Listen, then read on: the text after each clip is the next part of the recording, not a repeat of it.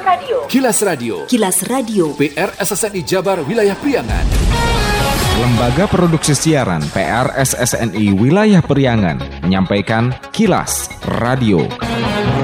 Disiarkan oleh dua puluh radio anggota P R S S N I di wilayah Priangan.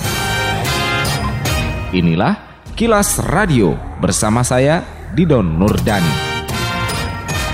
Pendengar, Kilas Radio edisi kali ini diantaranya mengenai tambah satu tenaga medis puskesmas di Garut positif corona. Dua bulan zero positif, Banjar tambah pasien corona. Bangkitkan sektor wisata, puluhan bus konvoi Ciamis Pangandaran. Pendengar, inilah Kilas Radio selengkapnya. Kilas Radio.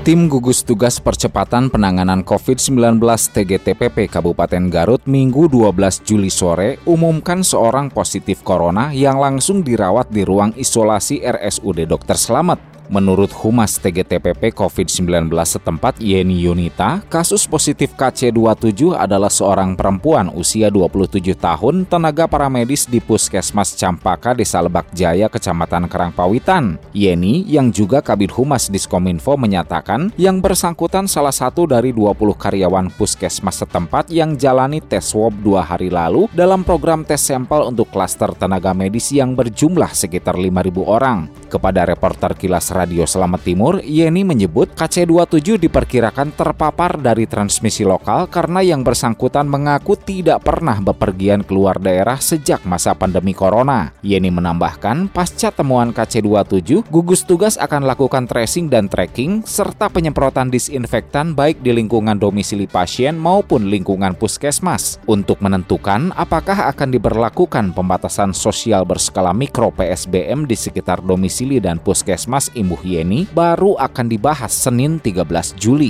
Puskesmas ditutup dulu pelayanan sampai tanggal enam belas. Kita hmm. mengkaji K C ini, sudah kontak dengan beberapa orang dan itu pasti akan kita swab tracing, hmm. masih tracking untuk dengan yang kontak K C ini. Bahkan hmm. kita juga masih belum mengetahui kontaknya dengan siapa karena hmm. setelah mendapat laporan dari K C ini, dia tidak pernah bepergian keluar kota.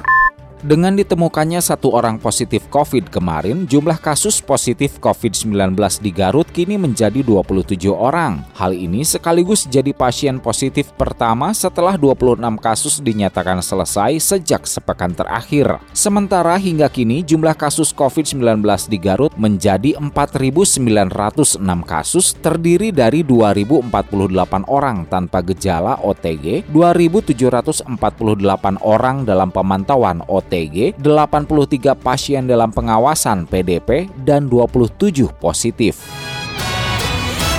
Setelah dua bulan lebih dinyatakan zero positif covid sembilan belas, Kota Banjar umumkan adanya penambahan dua pasien terkonfirmasi virus corona. Juru bicara Tim Gugus Tugas Percepatan Penanganan covid sembilan belas Kota Banjar, Tommy Subagja, melalui sambungan telepon Minggu dua belas Juli menjelaskan, penambahan kasus berawal dari swab tes massal Selasa dua Juli lalu di Pendopo Kota untuk lingkungan pabrik atau perusahaan serta swab tes massal di Pasar Langensari. Menurut Tommy, pasien covid sembilan belas adalah orang tanpa gejala O T G, seorang perempuan berusia tiga puluh tiga tahun, karyawan P T, yang telah dirawat di R S U D Kota Banjar sejak Sabtu sebelas Juli. Sementara pasien lainnya juga seorang perempuan lima puluh dua tahun berasal dari Langensari. Tommy menegaskan hingga Minggu dua belas Juli sore sejak masa pandemi di Kota Banjar ada sembilan kasus pasien terkonfirmasi positif covid sembilan belas.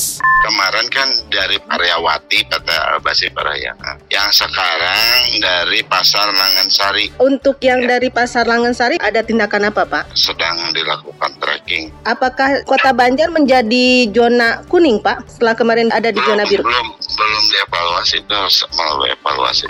Terbaru dilaporkan reporter Lis R pada Minggu malam sesuai informasi dari Kabid Pencegahan Penyakit Dinkes Kota Banjar Budi Hendrawan, terkonfirmasi positif covid sembilan belas menjadi empat orang. empat orang itu didapat dari hasil swab tes massal tiga orang asal Kota Banjar, seorang lainnya dari luar Kota Banjar.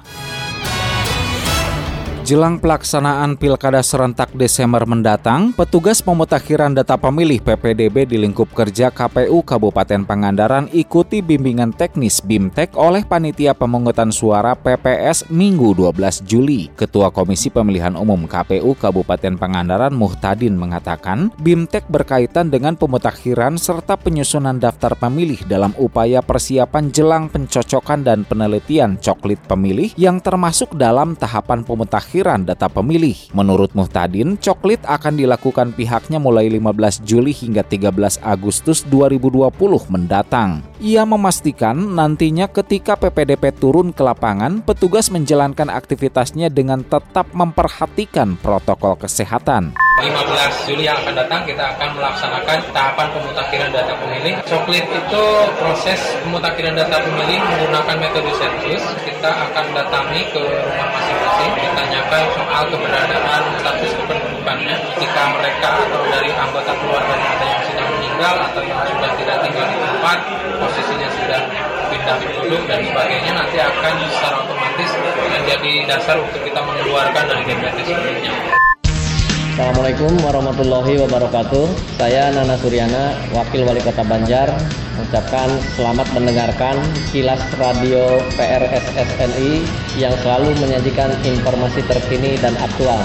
No hoax. Ayo dengar radio. Wassalamualaikum warahmatullahi wabarakatuh. Kilas radio P R S S N I Jabar Wilayah Priangan. Komisi Pemberantasan Korupsi K P K terus-menerus menggeledah sejumlah tempat di Kota Banjar selama empat hari berturut-turut hingga Minggu dua belas Juli. Penggeledahan pertama, Kamis sembilan Juli di kantor kontraktor P T. P M G Jalan Tentara Pelajar, kedua Jumat sepuluh Juli. K P K menggeledah kantor dinas P U P R Kota Banjar dan rumah dinas wali kota di Jalan Masjid Agung. Hari ketiga, Sabtu sebelas Juli menggeledah sebuah rumah di Jalan Kewedanan Cibulan, Kelurahan Banjar, Kecamatan Banjar. Dan Minggu dua belas Juli, penggeledahan dua rumah kontraktor di Gang Soka dan rumah di Perum Tropika Cimenyan, Kelurahan Mekarsari, Kecamatan Banjar. Tim K P K yang dikawal aparat kepolisian dengan dilengkapi senjata laras panjang selama penggeledahan membawa banyak koper yang diduga berisi dokumen dan barang bukti. Terkait kedatangan tim penyidik K P K ke Kota Banjar, Pembina Forum Reformasi Dinasti Banjar Ahmad Dimyati menyatakan dukungan keseriusan langkah K P K yang sesuai dengan harapan masyarakat. Dimyati berharap tindak lanjut secara objektif tidak terpengaruh politik. Berjuang bagaimana Banjar ini supaya bersihlah di dalam melaksanakan tugas kepemerintahannya. Hari ini alhamdulillah sebuah awal dan mudah-mudahan ini bisa ditindaklanjuti secara objektif oleh K P K, tidak terganggu lagi pengaruh-pengaruh politik. Sementara Ketua Forum Reformasi Dinasti Banjar F R D B Sudrajat Anggadi Reja mengatakan pihaknya mendukung langkah Pemkot Banjar yang membeberkan permasalahan atau kasus yang sebenarnya yang sedang ditangani K P K. Menurut Sudrajat yang juga mantan anggota D P R D Kota Banjar dari Partai Golkar, K P K mengusut sejumlah proyek besar yang diduga ada penyelewengan, di antaranya proyek Pasar Banjar senilai dua puluh lima miliar, Banjar Convention Hall senilai dua puluh dua koma lima miliar, Jembatan Citanduy tiga senilai hampir tujuh belas koma lima miliar, dan Rumah Sakit Pratama hampir capai enam puluh miliar. Proyek-proyek besar itu diantaranya adalah Pasar Banjar, Banjar Convention Hall itu di dua ribu tujuh belas juga, kemudian Jembatan Citanduy tiga itu, kemudian yang berkembang dari dua ribu enam belas, tujuh belas, delapan belas selesainya itu adalah Rumah Sakit Pratama di Langen.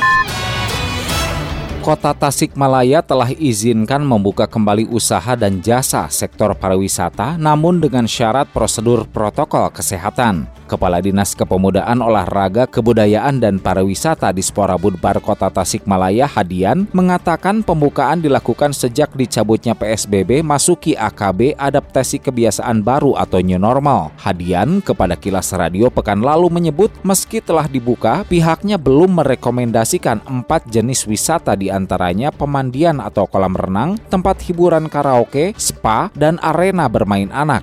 Menurut Hadian, keempatnya belum dibuka karena Karena untuk meminimalkan dampak persebaran covid sembilan belas yang bisa terjadi penularan langsung. Ia menambahkan, hotel juga telah dibuka namun diperbolehkan hanya lima puluh persen kapasitas. Pertama, kolam renang. Medianya adalah air, jangankan jarak.